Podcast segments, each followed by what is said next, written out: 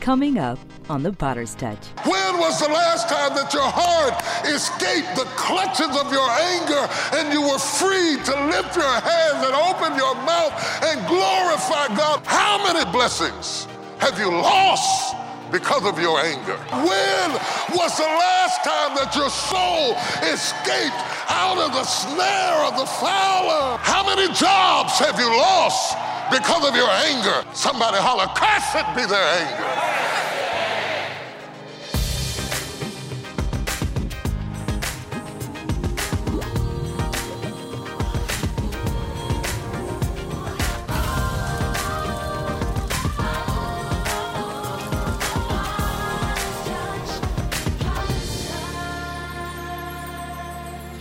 Hey everybody, I'm excited to have this opportunity to share the word of the Lord with you today. Today we're talking about blinded by rage. Have you ever, ever, ever gotten so angry that you just went blind? You just flipped out, lost control, said things you didn't mean to say, did things you didn't mean to. Sometimes you're ashamed and embarrassed afterward. Blinded by rage. Sometimes you can be angry inside at yourself, not even know it. Your emotions are fighting you. You have no peace. You're tossing and turning. You're biting on the pillow you ought to be sleeping on. I'm going to help you with that rage today, how to manage it, how to rule it, and how to get all things, as the Bible said, up under your feet. Check it out. We're going to the Word of God. Come on, go with me.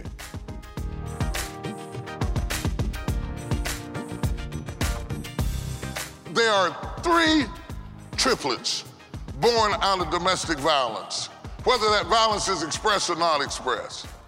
One of them is physical rage, the other one is verbal rage, and the third one is emotional rage. Physical rage, verbal rage, and emotional rage. Now, some of them are obvious. Physical rage, control issues, tantrums of the soul. Physical rage, there you are, thirty years old, having a tantrum, breaking up something you paid for, got to pay for it again, tore up all kinds of stuff in your house, in front of your child, that you chastise for acting like that, not recognizing that he's imitating your behavior. You're trying to teach young people to have to respect authority, while you abuse their mother or their father. And the child cannot figure out how to process rage without looking at the example you set, because we learn from the environment we're in.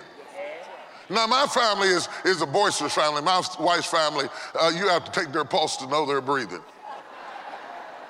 When our families got together for dinner for the first time, it was like Jekyll was sitting on one side and Hyde was sitting on the other. Because my family, when we get excited about anything, we look like we're going to kill each other. There's my sister right here with the pink on. And when we get to talking, and if you would just, if you couldn't hear what we were saying, you would think it was going to be domestic violence and we could be having a good time. Shut your mouth. You crazy. Get out. What? That's how we do it. Her family walked in, they thought, Mama didn't tell us to do it like that. That's how they did it. So we learned how to express the same feelings that her family has, and they're sitting up there talking about, that's interesting. We're talking about the same thing, we're having the same feelings, but how we express it is how we saw it. So whatever example you put up, the benchmark you put up in front of your kids is the benchmark they're going to emulate. Come on, come on, come on. So if they see daddy having a tantrum, don't expect him to sit calm in class, in school, or anywhere else. And by the way, expect your daughter to marry somebody who treats her like you treated her mother. And don't go running out the house with a gun after him unless you're going to point it at yourself because you did it.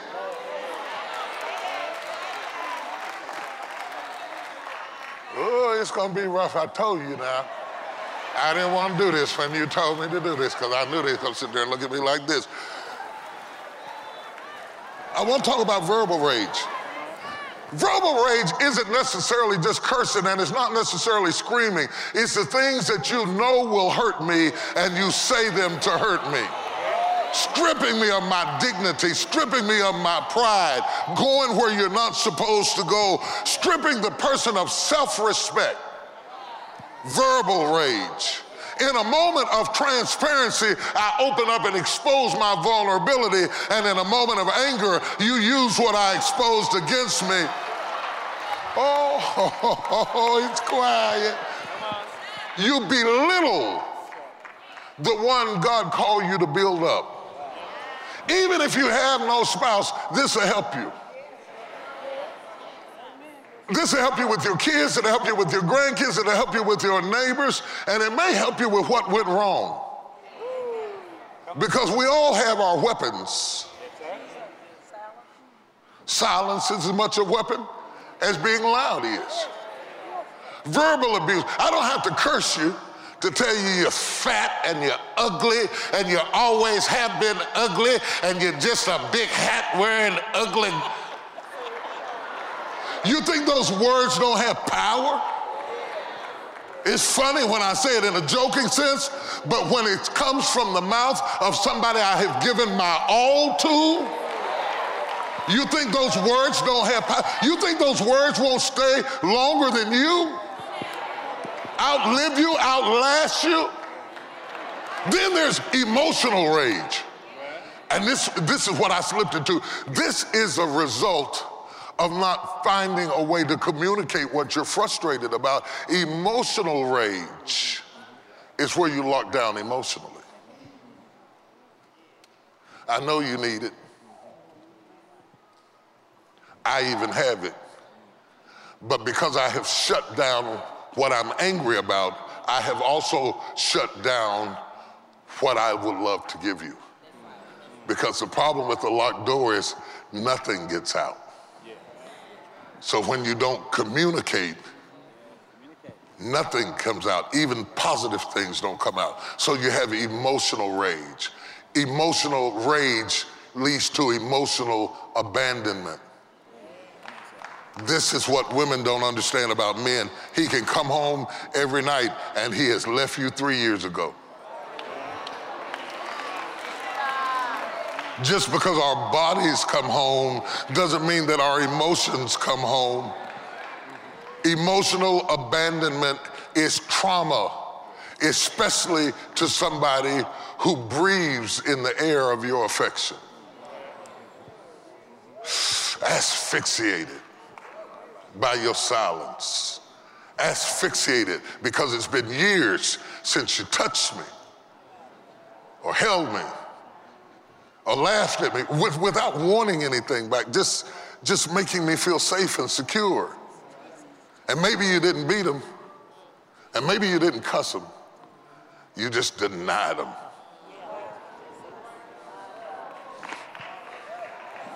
Ecclesiastes seven and nine says something I want you to consider. Ecclesiastes seven and nine. Be not hasty in thy spirit to be angry. Don't be quick to be angry. Don't let that be your default mechanism, where you quickly become angry and hostile. Don't be quick in your spirit to think evil, quick in your spirit to get revenge, quick in your spirit to go vent on somebody. Quick, quick, you don't even have all the facts. You heard, I thought you didn't even ask the other person. Shut up, you don't know yet. Don't be quick to be angry. Be not hasty in thy spirit to be angry. For, this is what you got to get for anger. Resteth in the bosom of fools. Anger resteth in the bosom of fools. God said if you are a person that can get angry and stay angry, God said you're a fool. Anger resteth in the bosom of fools. First time I read that scripture, I closed the Bible and went to bed. I thought, okay, that's enough. Thank you, Jesus. Anger resteth in the bosom of fools. How could you be angry longer than the incident lasted? You've been angry three years over something that took three minutes. Some of you have been living with somebody you've been angry with for the last ten years. They haven't seen you. They haven't seen you. Your love, your compassion, your creativity, your thoughtfulness, they have not seen who they married. They may not even divorce who they married. You may look like the person you married. Haven't seen them for ten years. Because anger has rested in the, bo- in the bosom of fools. One of the hardest things to get out is a heart thing. A heart thing is hard to get out. It's hard to get out because it always has reasons. It always justifies itself. It carries a license. I have a reason to be like this. My father was like this. I have a reason to be like this. He cheated on me. I have a reason to be like that. She left me. I have a reason to be like this. She doesn't love me. I have a reason. It has a reason. It has a reason. It has a reason. It has a reason. It has a license. When everything has a license, you can't confiscate the weapon because you've given it a license. Ooh.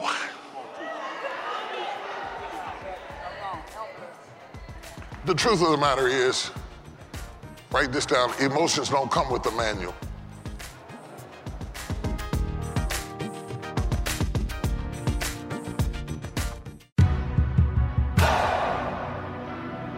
There is a ferocious warrior in all of us. We are created by the battles that we face every day. The beauty of your battle is birthed in a barren place. The enemy you face is the part of you that says to you, you're defeated. The warrior tells you the power in you tells you that you are not broken. You are not damaged. You are an overcomer. You can beat whatever it is you are facing, but it won't be by fear.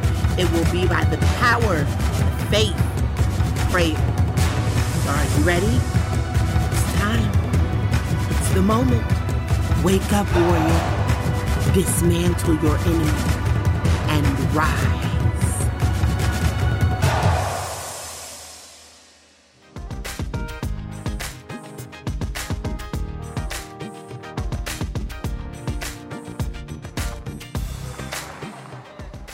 Am I helping anybody? I want to go to the scripture. Let's go to the scripture. Go to Genesis forty-nine, five through seven. Now the father is about to die, and he's talking to his sons, and he's gathered them around the bed. Most of them he gave different kinds of blessings, but when he came to Simeon and Levi, he said, Simeon and Levi are brethren, instruments of cruelty. Instruments of cruelty are in their habitation. O my soul, come not thou into their secret, unto their assembly. Mine honor be thou united, for in their anger they slew a man, and in their self-will they dig down a wall. Because they were angry, they, people got killed, and because you were self-will, they dug down a wall. Your stubbornness is tearing down walls. It's affected more people than you. Cursed be their anger, for it was fierce, and their wrath, for it was cruel. I will divide them in Jacob and scatter them in Israel. One of the things he's upset with Simeon and Levi about is because when the men of Shechem raped Dinah, Simeon and Levi went against their father, contrived to get even, talked the men into being circumcised, and then destroyed them while they were bleeding. Have you ever killed somebody while they were bleeding? Cut them down and took advantage of them. Knew they needed you and you attacked them. Set them up for the kill. Cursed be their anger. Now they're old men, they're grown men, and the old man is getting ready to die, and they are still cursed. They miss their blessing because of their anger. How many blessings have you lost because of your anger? How many jobs have you lost because of your anger? How many women have you lost because of your anger? How many good men have you drove away because of your anger? My God, look at your kids. Did your anger have something to do with the outcome in that house? Cursed be their anger. Somebody holler, cursed be their anger. The word curse speaks to the end of a thing. He didn't cuss their anger. He cursed their anger. Curse it be their anger. Cursed, when you're cursed, it speaks to an end of a thing. You will not end well because of your anger. You see, curse it be their anger. Anger resteth in the bosom of fools. Curse it be their anger. Are you losing things because you are still angry? Some of you are angry at people who are dead. You're angry at people who have moved away. You're angry at people who are locked up in jail, and you, but the curse is on you. Which brings me to my next great point. Anger kills its landlord.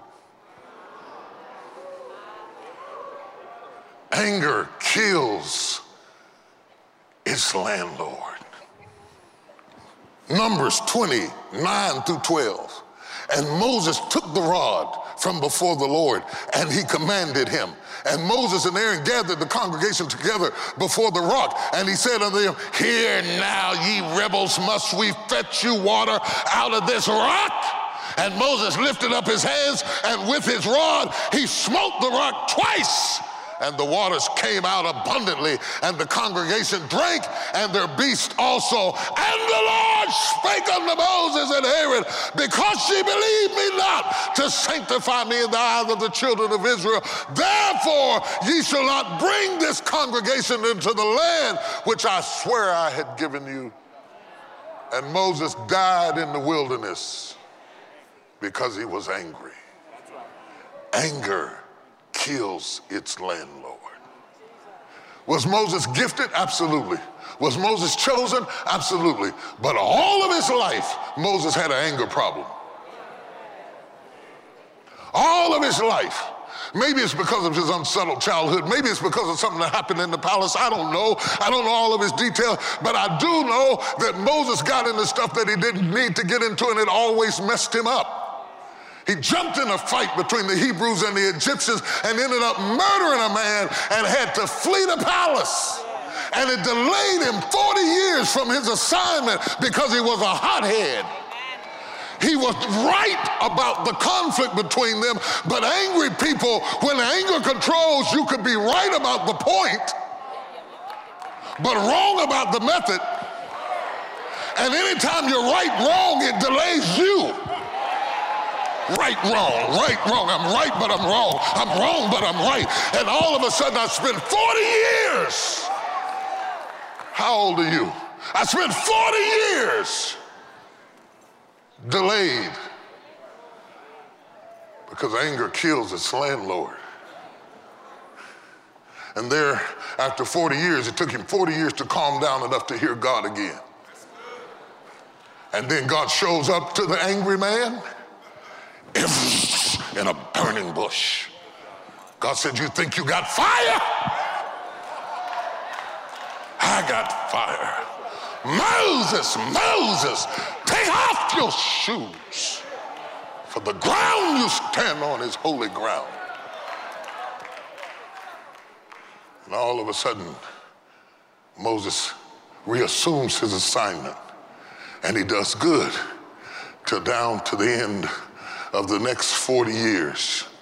And then that old devil comes back and knocks at the door and says, see, we all have a devil to fight, a particular devil to fight.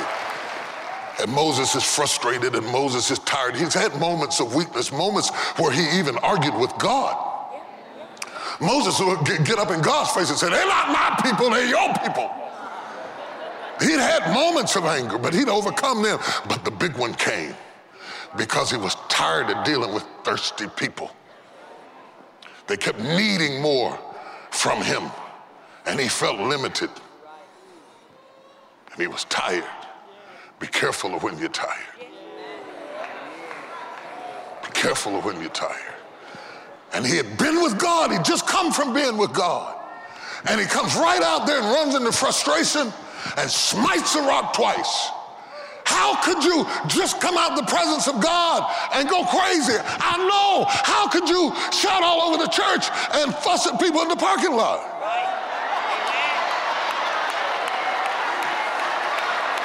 Catch me, I'm slain in the spirit.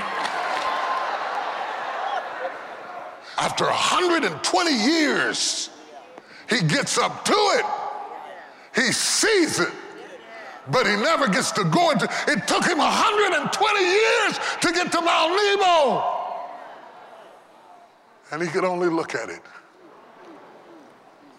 He could not go in because anger kills its landlord. How do I kill it? It begins with admitting that you have it in all of its forms that it hides in, in your silence, in your emotional emptiness. All of that is different forms of your anger, in your depression and your lethargic attitude. All of it's different forms of your anger.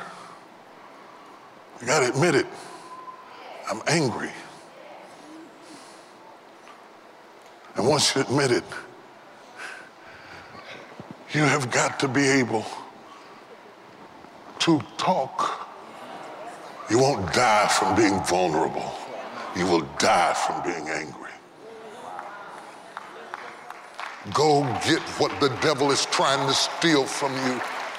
Get it back if you have to cry, if you have to crawl, if you have to humble yourself, get it back.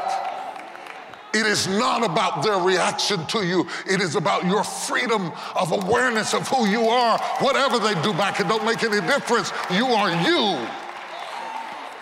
You are free. Now, you can be angry and come to church.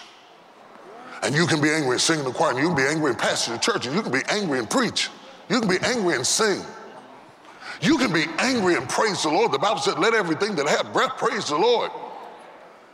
But you cannot be angry and worship. And it may be the reason that you don't enjoy worship is that worship requires that you open up. And you've been closed so long on the inside that you really don't know. When was the last time you got in the presence of God and worshiped God till tears were running down your face? When was the last time you got lost in the presence of God till the Holy Spirit was able to touch your soul, not your image, but God was able to touch your soul? When was the last time that you got in his presence and you lost all track of time because you were alone with God? When was the last time that you opened up your heart and deep calls unto deep at the noise of thy water? So God, I bless. As the deer panteth at the water brook, so pant I after thee, O God. When was the last time that you just lifted your hands and you weren't afraid to expose your heart with all of its yings and all of its yangs and all of its issues, but you said, just as I am without one plea, but then thy blood was shed for me, O Lamb of God, I come to thee. When was the last time that your heart escaped the clutches of your anger and you were free to lift your hands and open your mouth and glorify God? When was the last time that your soul escaped out of the snare of the fowler? There's some of you that are mad at your fathers and your fathers are dead or gone or drunk or high or strung out or in jail. Some of you are mad at your mother. Some of you learned that rage from your mother. Your mother got a mouth and you got a mouth just like her. Some of you are angry over people who broke you and hurt you, and you don't realize that the people who broke you and hurt you and let you down were broken and hurt and let down too.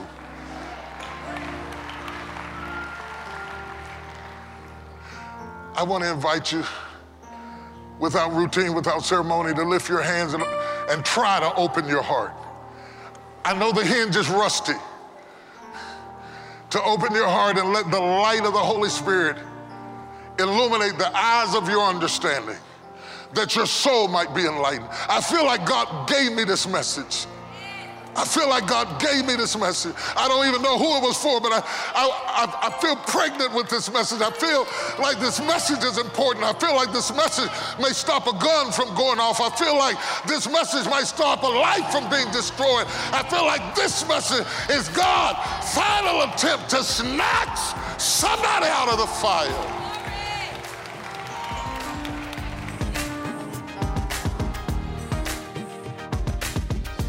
I'm out of time, I've got to stop there, but it's been a real joy to share the word of the Lord with you. I'm excited about us getting control on the inside. You can't get control on the outside if you don't have control on the inside. Peace be unto you is one of the things Jesus said over and over and over again. You cannot have peace and rage at the same time. So I want you to think about that. I want you to pray about that. And there's one other thing I want to challenge you to do. This ministry is doing some great things, things I'm proud of, changing the lives of people around the world in substantive ways. We're introducing Jesus Christ. We're transforming the hearts of men. But we're also giving clean water to people who have no water, helping people to build homes in rural areas who don't have a house, a place to stay. We've been first responders on the ground when things were crazy, hurricanes, tornadoes, tragedies. We've been in the hood and the neighborhood, making a difference. I really wish you would think about being a part of what we call Global Partner Systems, G P S. Through the partnership, we are able to change lives. So listen, hit me up at t d jakes partners dot org, and God will bless you as you partner with me. Shred your strongholds today with Forever Free. The devil knows that if you ever get loose, everything connected to you is going to get loose too. For your gift to the ministry of any amount, you will receive Bishop Jake's liberating series, Forever Free, on four C Ds, and this bonus free Indeed bookmark. How do we learn to manage what is managing us before it destroys us? And when your gift is one hundred ten dollars or more, we will add this cool summer tote bag, three hundred sixty-five day devotional, Healing, Blessings, and Freedom, as well as Bishop's book, Let It Go. It's not that God is getting closer to us. It's that we are coming closer to Him. And the closer you get to Him, you will feel a shift. God desires for you to live forever free. Power over your depression. Power over your fear. Power over your pain. Power over your bondage. If in Canada, visit us online or call to order your digital downloads today. Do you need a vacation? I got just the thing.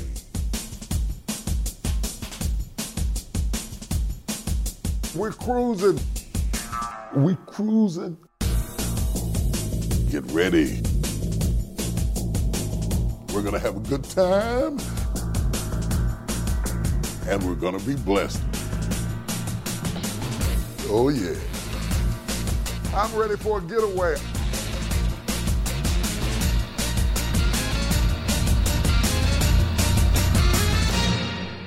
Come set sail with me and my family.